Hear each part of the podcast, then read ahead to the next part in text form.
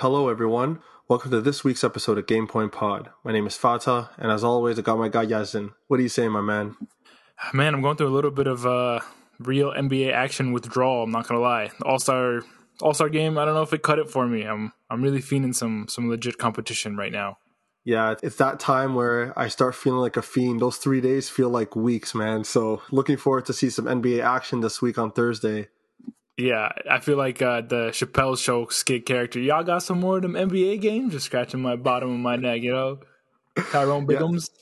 Yeah, yeah, no doubt. And it's funny because there's no content on the NBA landscape. I happened to tune in to the G League bubble playoffs where I was watching the Raptors 905 take on the G Ignite, where they had those players who opted out of college and hopping on the G League landscape. And my Raptors 905 is looking pretty good right now. They're on to the next round, semifinals. So who would Oh, have wow. thought I'd be talking about the G League in this podcast? But That's you know what we're we're holistic. We're ho- you know we talk all kinds of hoops, man. G League, NBA, doesn't matter. Bring it to us. Yeah, for real. Anyway, we got lots to talk about today. Once again, we'll recap the good and the bad from the NBA All Star weekend, talk about some trash talk among the best teams in the West, and a controversial topic being discussed amongst NBA players. As Mark Jackson would say, Mama, there goes that beat drop. With all due respect, drop the beat.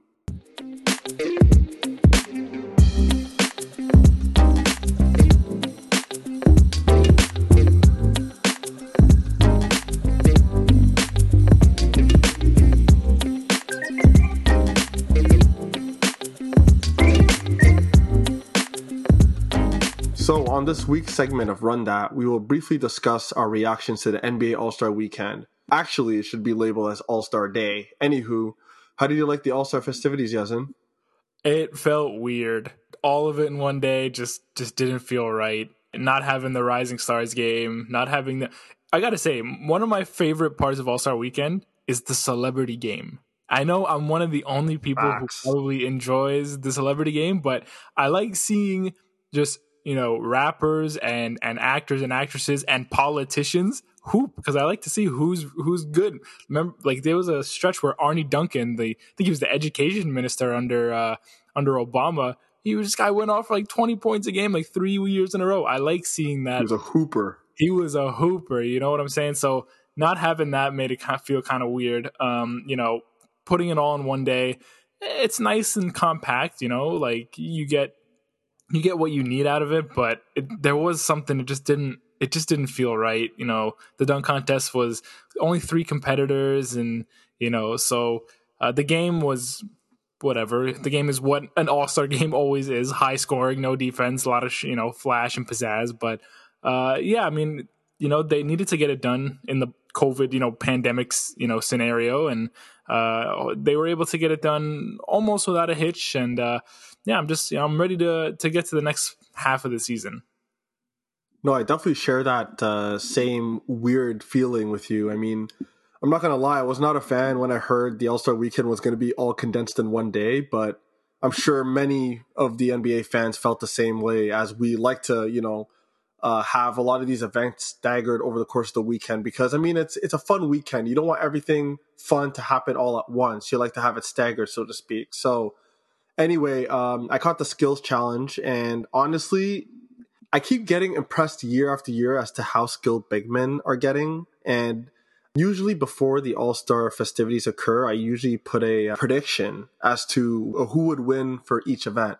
And my prediction was Chris Paul to win the skills challenge. But man, Sabonis and Vucevic were just putting on a show, and it was great to see.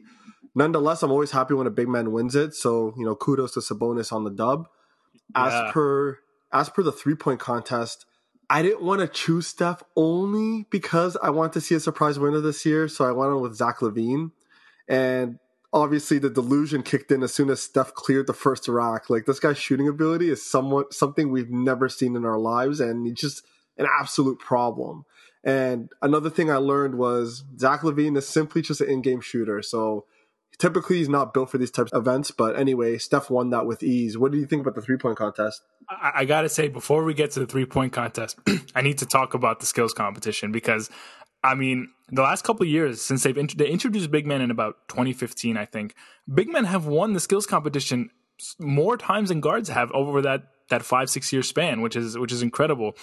It's so strange to me to see a guy like Luka and a guy like CP3 lose to these seven footers, and that's just a testament to like how the NBA has changed. Really, to see Sabonis shooting threes and hitting just straight net, you know, no rim, no nothing, and on the first try, first try, and making it up and down the court. CP3 missed the layup. You know, this is the second time he's been in the skills competition and he's missed the layup. Uh, so I don't know if the guards are not taking it seriously or if the big men are trying to prove something. Uh, I was a little disappointed that you know Julius Randle didn't come out with the crown, uh, but you know what? Hey, listen, he plays 48 minutes a game. I think it's nice for him to get a little bit of a break. So you know, I'll chalk it up to that. Uh, but yeah, it was cool to see uh, Sabonis, you know, get the win. On to the three point competition. Listen, I, we talked about Steph Curry a couple episodes ago about his legacy and everything. This to me proved that Steph Curry is the greatest shooter of a basketball to ever live, bar none. Oh no! Oh no debate. There's no debate. He's oh, no the greatest debate. shooter of all that time. That debate's over. That debate is over. Shut. If you had someone to take a last second shot, a clutch shot, I think I have to go with Steph Curry at this point because he has the How range. Iguodala? I want Iguodala. I mean, I don't think Kellerman wants Iguodala anymore, but you know, Steph Curry is just it was like I think they had joked in the broadcast that, you know, Steph Curry was in the back asking who's coming in second. And everyone was like, okay, haha, you know. but it was true. He probably could have done what Larry Bird said, all right, who's shooting for second? Because he really just it was like nothing to him. He hit that the Dew ball, which is like about a few feet bef- behind the three point line with ease. You know, he missed his first couple shots and then boom, it was it was a wrap. I'm surprised he's not in this every year and just winning it every year. He's becoming an anomaly at this point. I do not understand how it's so automatic. And there was a stretch of shots that did not touch the rim at pure all. butter. Pure, it was yeah. pure swish every single time, and it's just it's just normal to him. So I was in complete shock uh, and and awe of his just his greatness as a shooter, and I, I didn't think anyone was going to come close. Mike Conley made it a, a bit of a uh, competition, but Steph Curry, I mean, he's a three point king.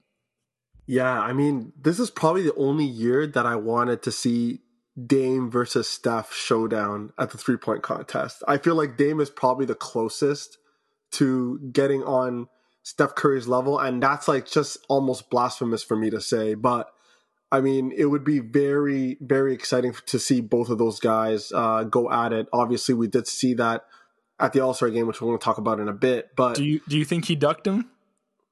Because Dame was uh, he was part of the field. Do you think he ducked him? Yeah. Uh, I'm not sure to be honest. There could be a possibility that he is ducking him, but he did show up in the All Star game, and you know, I guess we'll talk about that in a bit. But like, I don't know if there's anything for him to really prove, and also Steph doesn't really have anything to prove with the three point contest. I think it's just more so just to have fun, and also on top of that too, considering it's COVID, they couldn't bring a lot of outside players who didn't make the All Star weekend take part in these events, right? As you can see, I think the only event that allowed non All Star players to attend was the dunk contest for the most part. As for the skills competition, three point competition, uh, we're all composed of all star players. So, um, you know, maybe maybe we'll see the opportunity where we can see Steph, Clay, and Dame. That would be pretty exciting to watch. Uh, we just got to keep our eyes open on that. Yeah, I hope so. I, I you know what one of these All Star games or one of these All Star weekends has to have like the ultimate of all showdowns. You, need, I don't know what it's going to take to get the best three point shooters there. I don't know what it's going to take to get you know the best dunkers, Zion, LeBron, all these guys kind of going at it. I don't know what it's going to take. It probably won't happen, but it would be really nice to see just like a one time big, huge All Star weekend where everyone is taking it seriously and the when crowds are back, obviously, I think that would be a, a dream come true. Yeah, and just getting back to Damian Lillard, I think he's more so of an in-game shooter than an actual like skills competition kind of shooter. But it really goes to show that if Steph is able to do both of that on and off the court, that's just the greatest shooter of all time, right there, my friend. It's not the debate's over, guys. Anyone wants to debate us on this? Don't even bother. Steph Curry is the greatest shooter of all time. Until someone dethrones him, which we might not see ever, he's the greatest. There's, there's, let's stop talking about him. Yeah. Facts.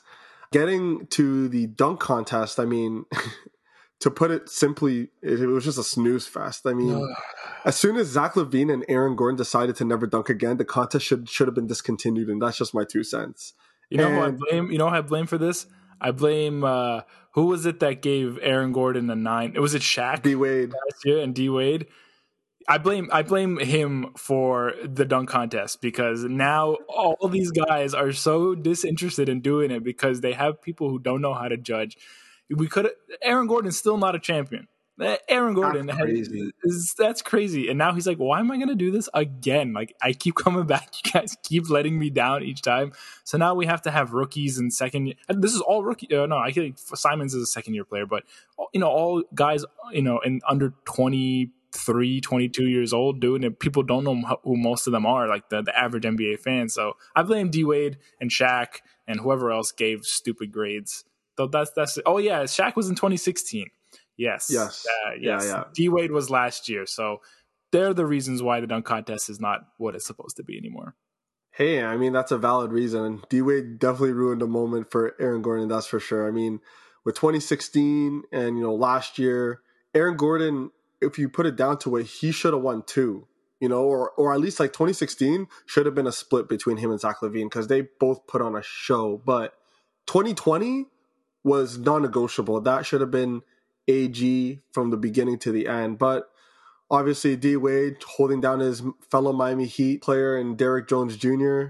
I can't blame him, but again, you know, he's the sole reason as to why the dunk contest is what it is. But getting back to that, I went with your boy Obi Toppin, man, and let's just say I was quite disappointed, like in his performance and how he came came to be. I know coming out of what Dayton, he was like a high flyer, Blake Griffin like player, and I thought that he was gonna like put on a show, but I don't know. We, I didn't see much, man. What's going we, on with that? Can we talk about the, Can we talk about this? Okay, uh, this dunk contest. What? Listen, I don't understand how that last round was judged. It was like three to two. What? Okay, let's go with the first dunk. First, first off, Cassius Stanley's first dunk was not a 44. That was much higher than a 44. Uh, he nice. had that between the legs, left-handed. Come on, that was the beginning. I was like, okay, whatever. And then you, you had Simons with the grab the ball off the top. Sure, cool. You know, Obi Toppin's first dunk, the the one where he put it behind his through the legs behind his back and then come back windmill, fifty. That's the best dunk of the night to me. That was the best dunk of the night. Okay, mm-hmm. so he makes it on to the next round. Great. We get to the second round. Okay, Toppin dunks over his dad, who's a former uh, highlight reel dunker. Dunker's Delight was his nickname, and Julius Randle. And if you see the picture of how far this man was away from the rim, you would not believe that he made the dunk. And he did. And, you know, I thought, all right, this is his to win. And then he, he pulls out what was just like a a weird, like, you know, long range kind of between the legs dunk where you're not going to hit it from the free throw line, obviously. And I don't know if guys are still trying to do that. No one has done it yet. And and Simons didn't really have he okay, Simons. Let's go back to Simons. The kiss the rim dunk. Sir, you didn't kiss the rim. Nowhere nowhere close to the rim. Not even close. Like, listen, if you're gonna say I kiss the rim, kiss the rim. Kiss it. Do it. That's what like if you would kiss the rim, I'm giving you a 50, you win the whole thing. But he was uh, like at least half a foot away from it, and you gave him a higher score off that one. Listen, they had a great cast of judges. It was like a lot of former dunk contest winners, which is I think what it should be because they were not giving out 50s, which mm. is great. But they also missed the mark on the, those last couple dunks. Simons did not deserve to win that one. I, Toppin's last dunk wasn't great either, but it probably should have gone to a dunk off and had them keep going. But yeah, uh, I don't know. It wasn't. I think Toppin probably should have won. Yeah, I think I think the dunk off they probably wouldn't have any time considering was at halftime, but I think they just have to go with a quick winner. And you know, it is what it is. That day, dunk contests are hit or miss. Luckily, we're able to see really, from what I remember, three dunk contests in our lifetime that were like up there. You know, you got the the 2000s dunk contest with Vince Carter, and then you got the 2016 with AG and Zach LaVine. Then you got the sequel with those two in 2020. So those are the only ones that I remember that were really good. Outside of that, they were either mediocre or just a, a snooze. Yeah, I mean, the fact that I think you're right. The fact that it was during halftime, they couldn't really give him all the time that they wanted, uh, and they couldn't have gone to a dunk off. If this was on a Saturday, I think these guys. Also, these guys, for the most part, were nailing it off the first dunk, which we don't see that often, and that's really cool because I think NBA needs to change the way it it, it grades it. You know, if if you miss after the first dunk, you should automatically lose points on the next one, so that you know we don't keep going on. And I know they have like the whole attempts thing and everything, but yeah, if they had given them more time, I think we could have probably had a better show. And it's a lot of the fact that because a lot of people don't know who these guys are. You know, you and I know who these guys are. I know where all these guys, you know, went to high school and college. You know, but the layman doesn't know who who who these guys are, so it's not going to be exciting for them. And hopefully next year when we're in person and it's going to be in Cleveland, which is going to suck. But I mean, I never heard anybody say I'm going to Cleveland on vacation. I mean, what's so good about Cleveland? You know, when we have everyone in and there's a whole crowd, it should be fun again. Yeah, for sure. So, uh, getting to the All Star game itself, to me, it was mostly meh, kind of boring for the most part, other than Steph and Dame running the show with their half court shots. Team LeBron was just simply too stacked. So, I mean, kudos to Team LeBron for the dub and also, I'd like to add shout out to Team Fata for the dub via polls. The listeners have spoken, man. Hold on. Day... You're not going to skirt over that a little bit. You are not going to skirt over that. Let me tell no, you something. Me let me tell you something. Guys, my team had four of the five Le- Team LeBron starters on it, and I still lost in the poll. Did you not see what happened yesterday? Come on, sir. Giannis went perfect from the field. Steph went crazy. Come on. You're telling me I drafted pretty much the same starting lineup as Team LeBron, who won by 20 points, and I lost, what, 75% to 25%? Unbelievable. My bench, my bench, Damian Lillard was literally the difference. Unbelievable. This was rigged. This was completely fabricated against me. Listen, I don't know who you paid off to get all these votes, but this was this was not this should not have been a landslide. I had the better team. We saw it yesterday, guys. Case closed. I won. Yo, first of all, let's put some respect on Fatu Ujiri's name, bro. I'm in the house. put it that way, man. but um, all in all, I mean, like it was an all right game. I mean, there was flashes of like excitement amongst those three point shooters and Damian Lillard and Steph Curry, and then seeing a couple smaller guys finishing off alley oops and Steph Curry and CP3. So th- that was pretty fun to watch. Giannis, I mean, no one was really guarding him, so I guess. And all of his shots were like literally high percentage dunks and layups. So I wasn't shocked that he shot perfect from the floor, but I kind of hoped that was going to be a close game. It is what it is at the end of the day. Uh, what did you think about the game? I I really enjoyed uh, selfishly seeing you know Julius Randle get on. He didn't he didn't play that much, which was good. I, I don't I don't want him to, to play too much. This guy probably for Tom, a reason. Probably for a reason because Tom Thibodeau destroys him every game, plays him 48 minutes a game. So it was nice for him to just kind of you know hang out. Uh, it was nice to him to possibly play with future teammates, Zach LaVine, um, you know Damian Lillard. But that's a whole other story. That's a whole that's a whole other conversation to be had. Um, but yeah, I mean it was it was what it was. The, the new format is still still pretty cool. It, it, works best when it's a when it's a close game to to have teams kind of go for it, and you know that when they're down by three, they're all just gonna keep trying to chuck it up from half court, which we saw. Steph was doing it. Dame hit it off his first, so that's always fun to see. And it's great. It's great. It didn't end on a free throw, which is all we can ask for because last year was brutal ending on a free throw. But all in all, yeah, uh, it, was, it, was it was okay. You know, it was it was nice to to see. nice to see Steph and LeBron. I think for the first time I don't know when they've ever teamed up. Maybe Team USA, but to see those guys team up, it's it's, it's always fun. All Star Weekend, it's always something to watch, and we're looking forward to seeing that next year with fans and celebrities and all kinds of events uh, going on. So, really looking forward to it. The next question on Run is regarding the All Star Draft. During the All Star Draft, there were some comments that rubbed the Utah Jazz the wrong way after Utah Jazz players in Donovan Mitchell and Rudy Gobert were selected as the last two picks in the draft, there was discussion as to why the Utah Jazz, who are the first in the West, are getting disrespected. LeBron James used an analogy that we all understand, and it goes as follows. I just want to say something because there's no slander to the Utah Jazz, but you guys got to understand, just like in video games growing up, we never played with Utah. So, with that said, Do you think that LeBron James was out of line with that comment? What do you think? I knew I knew Rudy Gobert was going to get selected last. I, I, like if if anyone bet on that, they would have probably made some good money. I didn't think Donovan Mitchell would also get picked last. This Utah Jazz slander, I, I didn't understand it at first, right? I thought it was just like a a Rudy Gobert thing, right? And then when obviously I saw Donovan Mitchell there, I was like, oh, okay, this is more to it.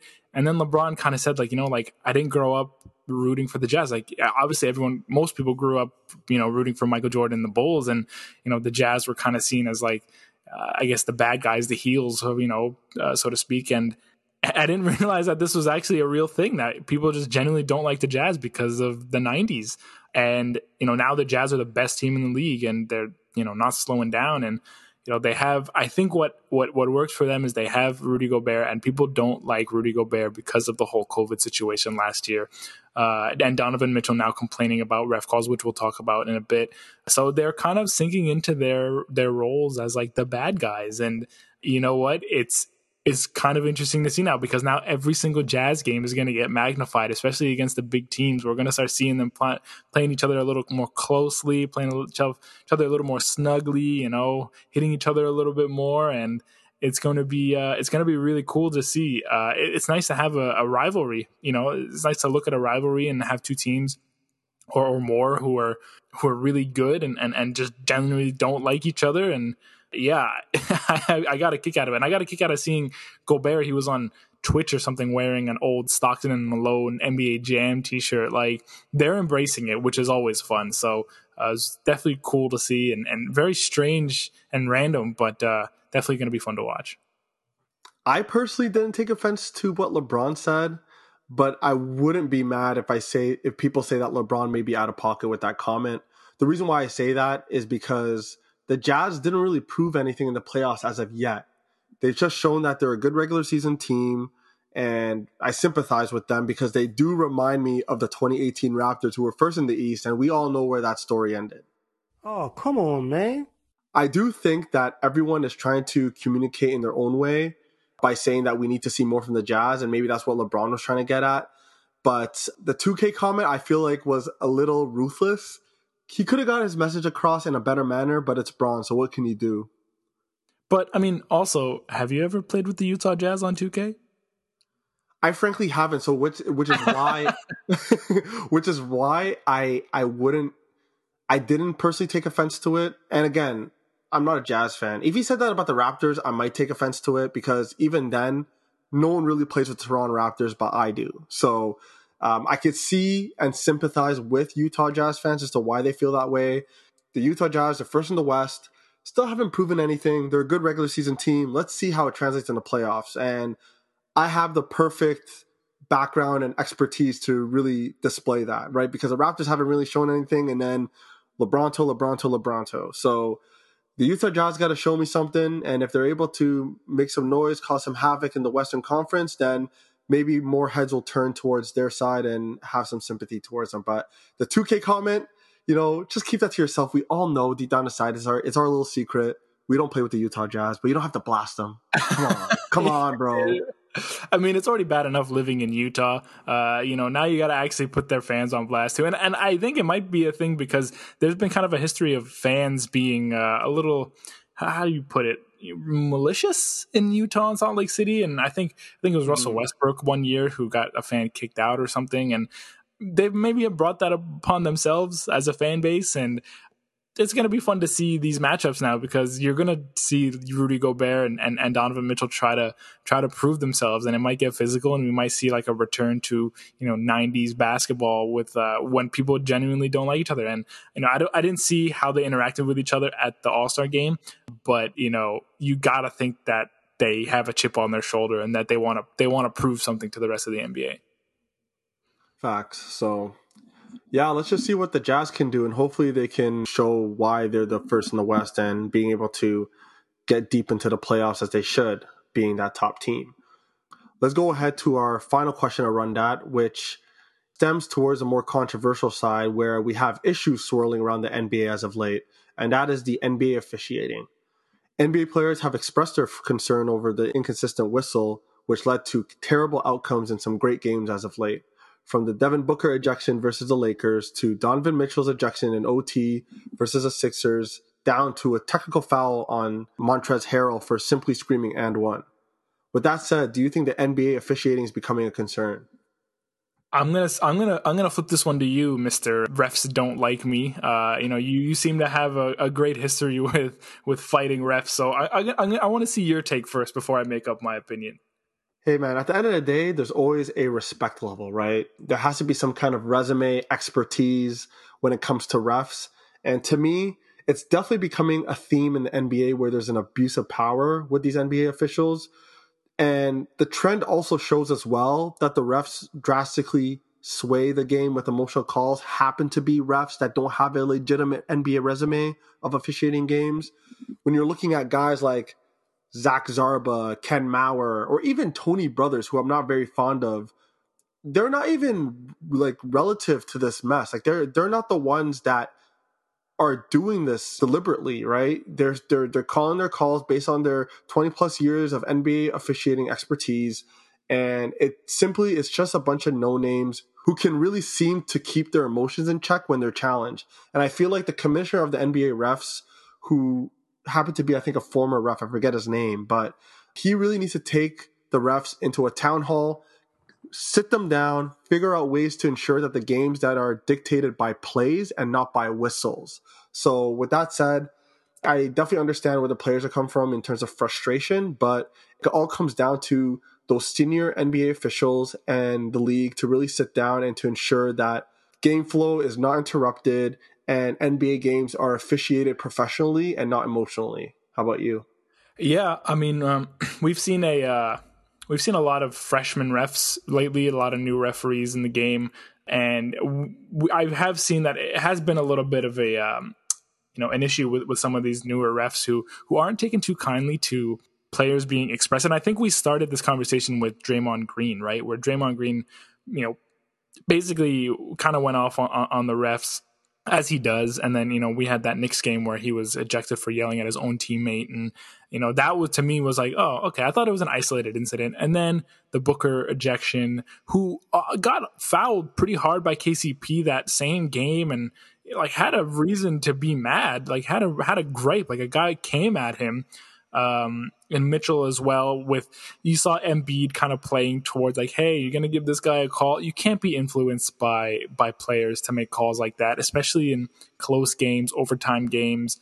Uh, so I, I, do feel for the uh, for the players because a lot of these refs are it's their first kind of real experience with NBA players and uh, and in the league and it's as you notice it's a lot of superstars too who are getting this treatment like who you know aren't getting the benefit of the doubt and refs aren't swallowing their whistles which you want that in in the NBA you, you, don't want the game dictated by the referees too much. You want them to call it the obvious stuff right? You don't want them to nitpick and say oh this could have been should have been whatever.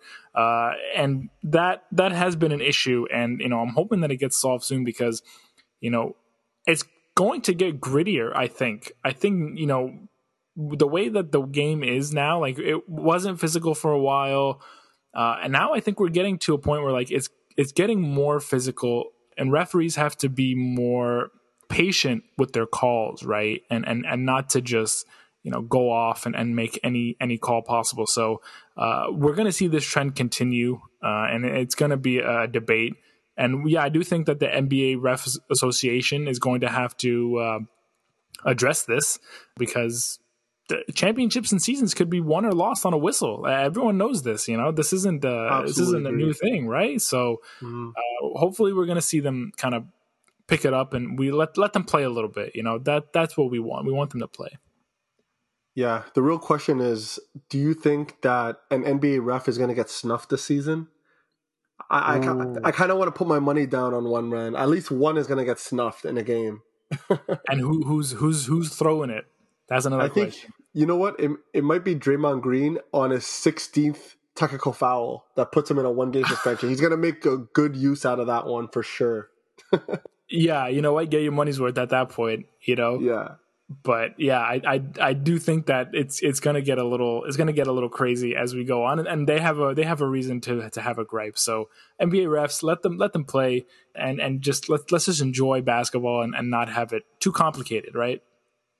Yeah, the NBA Refs Association got to get this out of control before things get way out of hand, especially in high leverage moments. And I know a lot of people are not going to like that. So I firmly believe in the NBA senior officials who've done a great job over the last 20 plus years to be able to put a game plan together to ensure that games are ref professionally to make things better for not only the players but also the fans as well watching the game. So whenever we uh, whenever we talk about the referees, uh, I always rem- remember the clip of the one referee who goes up to Michael Jordan when he was in the who's on the Wizards, and he asks Michael Jordan, he goes, "Mike, did he touch you?" And Mike goes, "Yeah." He goes, calls the foul, and he goes, I, I didn't see him, Mike, but I believe you. I believe you, Mike." Yeah, yeah. It kind of reminds you of Tim Donaghy, man, the gambling ref. he probably got a prop going on. Plus, uh, yeah, over under fouls, perhaps. hey, there might be more of them. You never know. A lot of refs come from the same place sometimes. Uh, apparently, a lot of them come from the Philadelphia area. So, hey, I think it's one high school there in, in, in Philadelphia. I don't know, Cardinal O'Hara or something like that, where all these refs come from. So maybe we don't take refs from there and then kind of spread it out a little bit. But yeah, hopefully that's not the case. Let's let's just let's just hope that's not the case. Yeah, for sure. Anyway, that wraps up Run That. Let's head on over to AO Moment of the Week. Hey yo, what the? F- My AO Moment of the Week goes to an event that occurred during All Star Weekend, but not on the Sunday. It occurred on Saturday night when there was a two-on-two celebrity ball event between oh 2 Chainz and Lil Baby versus Jack Harlow and Quavo. I was intrigued considering Quavo and 2 Chainz have been quite popular on Instagram ball scene where they post their little mixtapes or little ball runs that they have here and there. So I decided to tune in with excitement and real talk, five minutes in, I was appalled by the level of play I was witnessing from all these players. The sloppiest game of 21 I've ever seen. It made me realize that, frankly, you and me, Yasin, could easily skunk these cats on live television. But unfortunately, we're just average Joes and they're celebrities. At the end of the day, it was a complete waste of two hours of my time. Outside of the fact that Bobby Shmurda actually made a small appearance at halftime, that was maybe my only highlight of Saturday night. But just those, the two on two celebrity game was absolutely horrible, and they really need to bring better celebrities who can hoop that can make things a better experience for the fans. How about you? I, do I don't know. I don't know why that game was played. I don't know who hosted it. I Maybe it was Bleacher Report or something. This yes, is why Bleacher. we need the full, you know, rising, uh, not the rising star, the full celebrity game to see these guys not in a two on two setting, but in a five on five setting because. Uh, you could t- like you've seen the, the you know the IG mixtapes where I think he has Quavo who kind of plays uh, with all these NBA players and I don't know who the hell Jack Harlow is but um, I guess I'm a little washed but yo uh, come on man Jack Harlow no idea who that is what's nope. popping brand new Winchester hopping come oh on, that's a song yeah bro that's him oh that was Lil Baby no, no, no, no, no, no, baby. One of the babies. I don't know. Bruh. But showing my age here. But uh, yeah, I, uh, I I didn't know who. I guess I didn't know who is. But two on twos are never are never fun to watch, man. It's just it's not. It's just not conducive to a good competitive game, and watching those watching those shots go up was just, uh, and I, I I couldn't I couldn't stomach it. I'm surprised you actually watched watched it and went through the whole thing. I saw some clips and I was like, thank God I avoided this one at all costs. No, listen, I, I watched two hours of it, and by halftime it was like 12-6. and I'm like, oh my oh. god! I just I just checked out and I just started following it on Twitter, where Quavo ended up hitting the game winner finally. I think it was like 21. I want to say 21-14. There was, was a halftime in a game with 21. Yeah, bro, it was brutal, and I think 2 Chainz like to be honest, he looked intoxicated. I think he was on some shit, man. To be honest, like surprised? he was moving slowly in the post, and I'm like, this is not a good look. oh my goodness, yeah. I, I'm glad I avoided that one for sure my AO moment of the week. It doesn't come from the NBA basketball court. It comes from the wrestling ring, uh, and it comes from Shaquille O'Neal making his debut in AEW wrestling. Oh my god, that was hilarious! I don't know for those. Like I said, I, I said this a couple weeks ago. Uh, you know, I am a wrestling fan and basketball fan, so when the two worlds come together, I get hype. So we saw a match uh, between Cody Rhodes and, and a female wrestler named Red Velvet against Shaquille O'Neal and a six foot four or five uh, female wrestler by the name of Jade Cargill, and it was it was incredible. These like to see Shaq in the ring, you really don't understand how big he is when he's not standing next to someone who's like six eight, six nine. Cody Rhodes is probably six one, maybe six two, and he was towered by him. But watching Shaq hoist him up, hit him with a power bomb, chop him across the chest, and then the coup de grace, the best moment of the whole thing. Shaq is off the apron. Cody Rhodes flies at this man, cross body. Both of them go through two tables, and Shaq. I I think the uh, the gif is online. He's just dead. He's eyes closed, knocked out completely, just fully out of it, and he took it like a champ. Uh, and and he was there at All Star Weekend, so it looks like he recovered well. But uh, it was it's a good AO moment for me because I love seeing that kind of crossover. We've seen guys like Dennis Rodman, Karl Malone. We've seen Shaq. This is probably his third time now doing something in wrestling, fourth time. So watching NBA players, you know, get into the ring and uh, and athletes just in general, it, it's so cool to watch. And and Shaq was moving fluidly for a seven footer man. You know, I, I'm I'm hoping that we get a match with him in the Big Show or something, and just you know, like to, I want to see more of Shaq wrestling. It was very fun to watch gotta be a like a WrestleMania thing. I kind of want to see like a celebrity match between like Shaq and Rob Gronkowski. Man, that's that's gonna be a hilarious matchup. Oh, hey, Rob Gronkowski was he he was signed last year. If he didn't come back to the Buccaneers, we probably would have seen him wrestle a little bit more. He uh he won a championship in WWE. Little do people know. But wow. uh, so he yeah. ended up getting a WWE championship and a Super Bowl ring. Damn. In the same year. So kudos to him. I mean, I wish we got to see more of him. But I mean, Shaq, lifelong fan. It's fun to watch. I want to see him and Charles Barkley in a wrestling ring. Like, go at it. Let him throw down. But I don't know how well Charles Barkley will move around, but uh, it will be it's really fun to watch. Just watching Shaq go through two tables and just lay out was, gosh, so funny. And if there is a Barkley versus Shaq wrestling match, I feel like the winner gets Shaq's rings. So I'm hoping that if Barkley wins that, Shaq cannot use the I got I got rings. Your your argument doesn't mean anything put put hey put the championship on the line, man. You know Charles Barkley is gonna come out there and and the round mound of rebound is gonna really come up and show up to get those rings, man. Just, that's terrible, Keeney. That's that's just terrible, Keeney. oh man, for real, for real. All right, so that's our AO moment of the week. Let's head on over to games of the week. I love this game. when I look at the schedule, I mean, there were so many good games this week to choose from. We're talking about Suns and Blazers, Warriors Clippers, just to name a few. But my game of the week is an Eastern Conference showdown between the Boston Celtics and the Brooklyn Nets on March 11th. We got James Harden, Kyrie Irving against Jayson Tatum and Jaylen Brown. It's going to be a fantastic game. Probably very offensive oriented game with a little defense which is the perfect recipe for us fans. So I'm really looking forward to that showdown. How about you, Yasin? What's your game of the week? Oh man, well it it is a bit of a shortened week this week. Um, you know, with with the NBA All Star Weekend.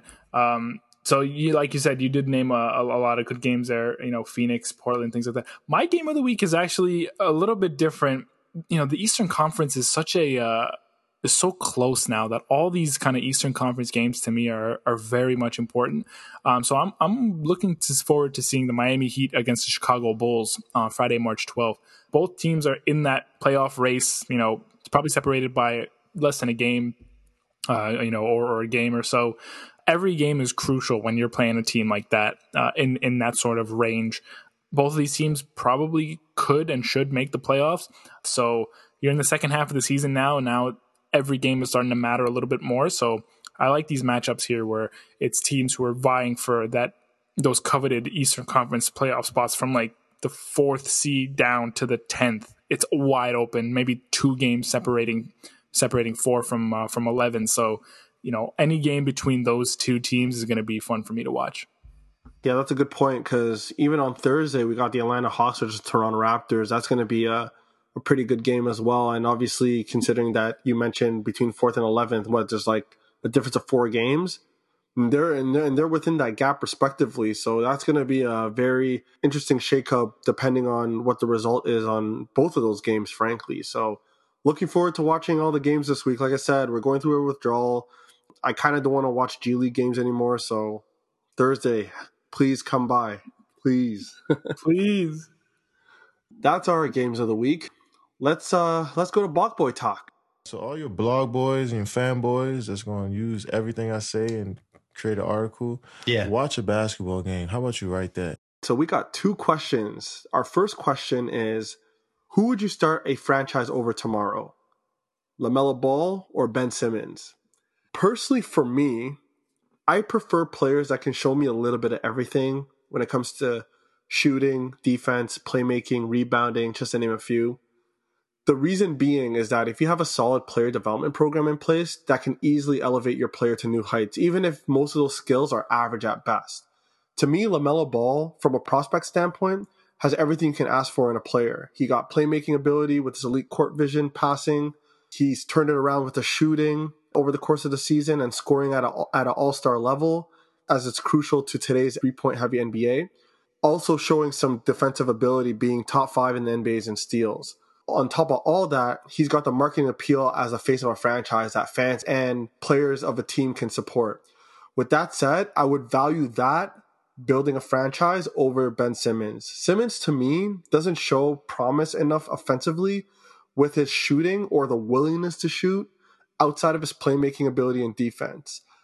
His game isn't pretty, and all he needed to do was to get his shooting to at the average level, bare minimum average level but the unwillingness to adapt is very unattractive if I'm a GM. So that's my reason as to why I'll take LaMelo Ball to start a franchise. Also, to just to note, LaMelo Ball is doing all this at 19 years old. So that really speaks volumes if you're trying to build a franchise from the bottom up. That's my take. How about you? Man, this is a good question. Um, gosh, we've talked a lot about Ben Simmons and his inability to, you know, develop a three point shot now in what year four, five um, Five, I think. and it's it's starting to become a concern that he still can't get it together. Everything else he does fantastically. He's a great defender. Uh, he's a great passer. Uh, he plays good defense. He he's really well rounded. But that three point shot still has not has not come in. And in this day and age, the the three point shot is is very valuable. Uh, Lamelo really his one knock was his defense uh, going into his NBA career. You know, we've seen his uh, his cherry picking prowess when he was in high school and how he didn't really do much on defense, 93 points and just kind of ho- hovered around and he he really disciplined himself to to to play defense and he's fourth in steals right now, 1.6 steals a game, um, which which is you know pretty incredible for for a rookie, especially at 19 years old. He does play point guard. Point guard is definitely a position that is very important. I guess Ben Simmons kind of plays point guard. I, every week it seems to change. Don't know what he plays at this point. He's kind of positionless. I might agree with you and, and go with LaMelo Ball here because, you know, you have the shooting, you have the playmaking ability. He wants the ball in the clutch. He he has that kind of killer instinct, and he's already improved his defense. And he's not even done year one yet. Like we thought, maybe his defense would be a little bit of a project here. But again, when you're averaging almost two steals a game, you're you're doing pretty well on the defensive end. So uh, I'd probably go with Lamelo Ball here because I think he's not even scratched the surface as to how good he can be. Yeah, Lamelo Ball is everything we expected Lonzo Ball to be, but and more. Unfortunately, didn't. Yeah, unfortunately, it just didn't happen. All right. So the second question, our final question that we got here, is regarding Blake Griffin. So, as you are probably aware, Blake Griffin has been bought up by the Detroit Pistons and has immediately signed to the Brooklyn Nets on a veteran minimum deal. Does the Nets acquisition of Blake Griffin move the needle for the Brooklyn Nets? Uh, I was really afraid of this. I wanted Blake to be freed at all costs, and they sent, and then he goes to Brooklyn. Like of all places, he goes to Brooklyn, right? You know, I wanted him to, to flourish and to be free, and he goes to the one team I hate the most. And I really like Blake Griffin. I, that's the real problem is that I enjoy Blake Griffin. I think he's an incredible player. Does it move the needle? Mm, I can't really say it does. He's not the same player. He's averaging career lows this year, 12 points a game. Like we said, hasn't dunked in, in two years. His his role is going to be to come off the bench, to be a little bit of a distraction for when those superstars are on, you know, the court uh, to be able to hit a, a three point jumper to make his own sort of basket. He won't be in there for long. His his knees won't won't won't hold up, and they won't require him to be a focal point at all. So doesn't move the needle. I mean, it helps for sure. Their their bench is pretty thin anyway, so this is definitely going to help. And you know they're going to be in the buyout market, you know, as much as they possibly can. So it's a good move Does it change a lot? No, not really. And unless Blake Griffin has just been, you know, playing around the last two years and then just comes and throws like a 360 windmill between the legs alley oop dunk on his first dunk attempt. I think you know that has kind of sh- that ship has sailed a little bit on Blake Griffin. So he's going to do what he needs to do. He's going to be a good addition off the bench, but uh, I don't think it changes drastically their championship chances. I think they're still considered a favorite with or without him. I think this move is definitely a, a wild card, so to speak. When you think about it, Blake Griffin, for majority of his career, has always been a number one, if not a number two option on his teams, on his respective teams. Now he's going to Brooklyn, where he is probably the fourth option at the very at the very most, the fourth option. And considering how loaded the team is from a star perspective, the expectation for Blake Griffin is quite little to say the least. So that's why I feel some sense of optimism that it may move the needle. I do understand that he's going to be coming off the bench to start, but I think eventually what Brooklyn Nets are trying to do is to get him to a point where he is playable to start. Again, people say that he's not the same, but it could be because of the burden he's been carrying, right? And that impact, impacted his health, being able to carry all that load, jumping all the time. And now it comes to a point where Brooklyn could really use some of his playmaking ability. You know, you have another guy who can who can see the floor, who can who who has flashes of elite passing ability, and when it all comes down to it, he's simply an upgrade from Jeff Green and DeAndre Jordan. I mean, that's simply not not negotiable. I mean, uh, all we really expect from Blake Griffin right now is to probably put up twelve to thirteen points a game. You know, even that's a lot. That's yeah, even that's a lot. Even that's a lot. Just just to be able to use your presence, um, and being able to just just play basketball. That's all that the Brooklyn Nets want. They just want a guy that's been there before, that just plays basketball, right? That has experience in playing in high leverage games and has been that dude on his respective team and and just let the other guys handle it. So I really like the the move that Brooklyn has done. And like you mentioned, they're gonna be big players in the buyout market. You know, they're gonna need a bit more shooting on the bench. I can see someone like Wayne Ellington, you know, being scooped up. You know, again, Brooklyn Nets are literally a free ring for some of these guys that are coming in the buyout market if they can get another capable big, God forbid, if Andre Drummond heads on over to Brooklyn Oh, Nets, I mean, it's, it's it's over. It's legit over. Like right now, it's like ninety five percent over. If Drummond is on that team, it's one hundred fifty percent over. Like it's a wrap. It's a wrap ting. You know what I'm saying? So I don't know about all that. I, I'm ho- listen. I normally I would root for Blake Griffin. Sorry, Blake, you've joined the enemies. You've joined the dark side. I'm not going to be rooting for you. Uh, I hope the Brooklyn Nets do not win a championship. I'm going to put that out in the universe. But yeah, I mean, this sucks. This makes them better, I guess. Whatever. Yeah, and poor Giannis for trying to s- sign a supermax. Like idiotic. I get people want to secure the bag, but man, now you got these guys. Well, at least the the big three and Kyrie, James Harden, and KD that are still locked in for like another what two three years in Brooklyn, and that's pretty much majority of Giannis's supermax. So he's not seeing no ring anytime soon. So he should have just waited until free agency to see what the situation is and put himself in a better situation to succeed. He chose to be loyal, I guess. And now if Jrue Holiday were to walk away, then that's going to be really bad. So we'll see what happens. He got it. He got his money. He got the the biggest contract of all time at the point. So, but yeah, like you said, if he just waited until the summer, you could have seen some some different teams. Uh, you know, kind of stock up. The Heat, the Knicks, a lot of teams that had cap space were were still pretty good teams as of now. And if if Giannis was there, could have made them even better. So. Uh, yeah, he's gonna have to contend with that, that that big three over there in Brooklyn, and I feel bad for Giannis, but you know what? That's his choice. He has to he has to live with it, and you know the Bucks are now cash strapped, so the the Nets are the favorite, and it sucks to say, but the Nets are the favorite in the East. We're just gonna, at least for me, I'm gonna hope that they play a powerhouse in the West that just comes to to ball out. So, gosh, June can't come soon enough. Yeah, no doubt. Really looking forward to see what the what the East is shaping up to be. I mean, there's a lot of key players in the conference, and again, the buyout market is going to be real interesting. It's going to be a legit arms race. The rich get richer, so we'll see what happens. No doubt. All right. So with that said, that wraps up our episode. Thanks again for tuning in. Don't forget to like, subscribe to our podcast, GamePoint Pod on IG and GamePoint Pod underscore on Twitter. We are both on Spotify and Apple platforms. As mentioned, add reviews if you can. That'd be greatly appreciated. Is there anything like the add, Yasin, before we take off? Hey, we got to 100 followers on IG. Let's go. A round of applause. Yeah. Go. All right. go. First milestone, guys. We hit the first 100. This is fantastic news. The next 100, we're, we're, we're to keep going. We're to try to get to 500, a 1,000. Let's, let's grow the brand. Let's let people know if you're enjoying it. Let people know, man. You know, share it to people who don't watch basketball, who do watch basketball, who who who need to catch up on some things, who need you know a little break here during the pandemic, and you know on their walk around for an hour or so. Just let people know, and you know show us some love. We'll show you some love back, and uh, yeah, 100 followers. So that, it's really great. So I'm glad you guys are enjoying it, and we're gonna keep trying to pump out as much quality content as we possibly can.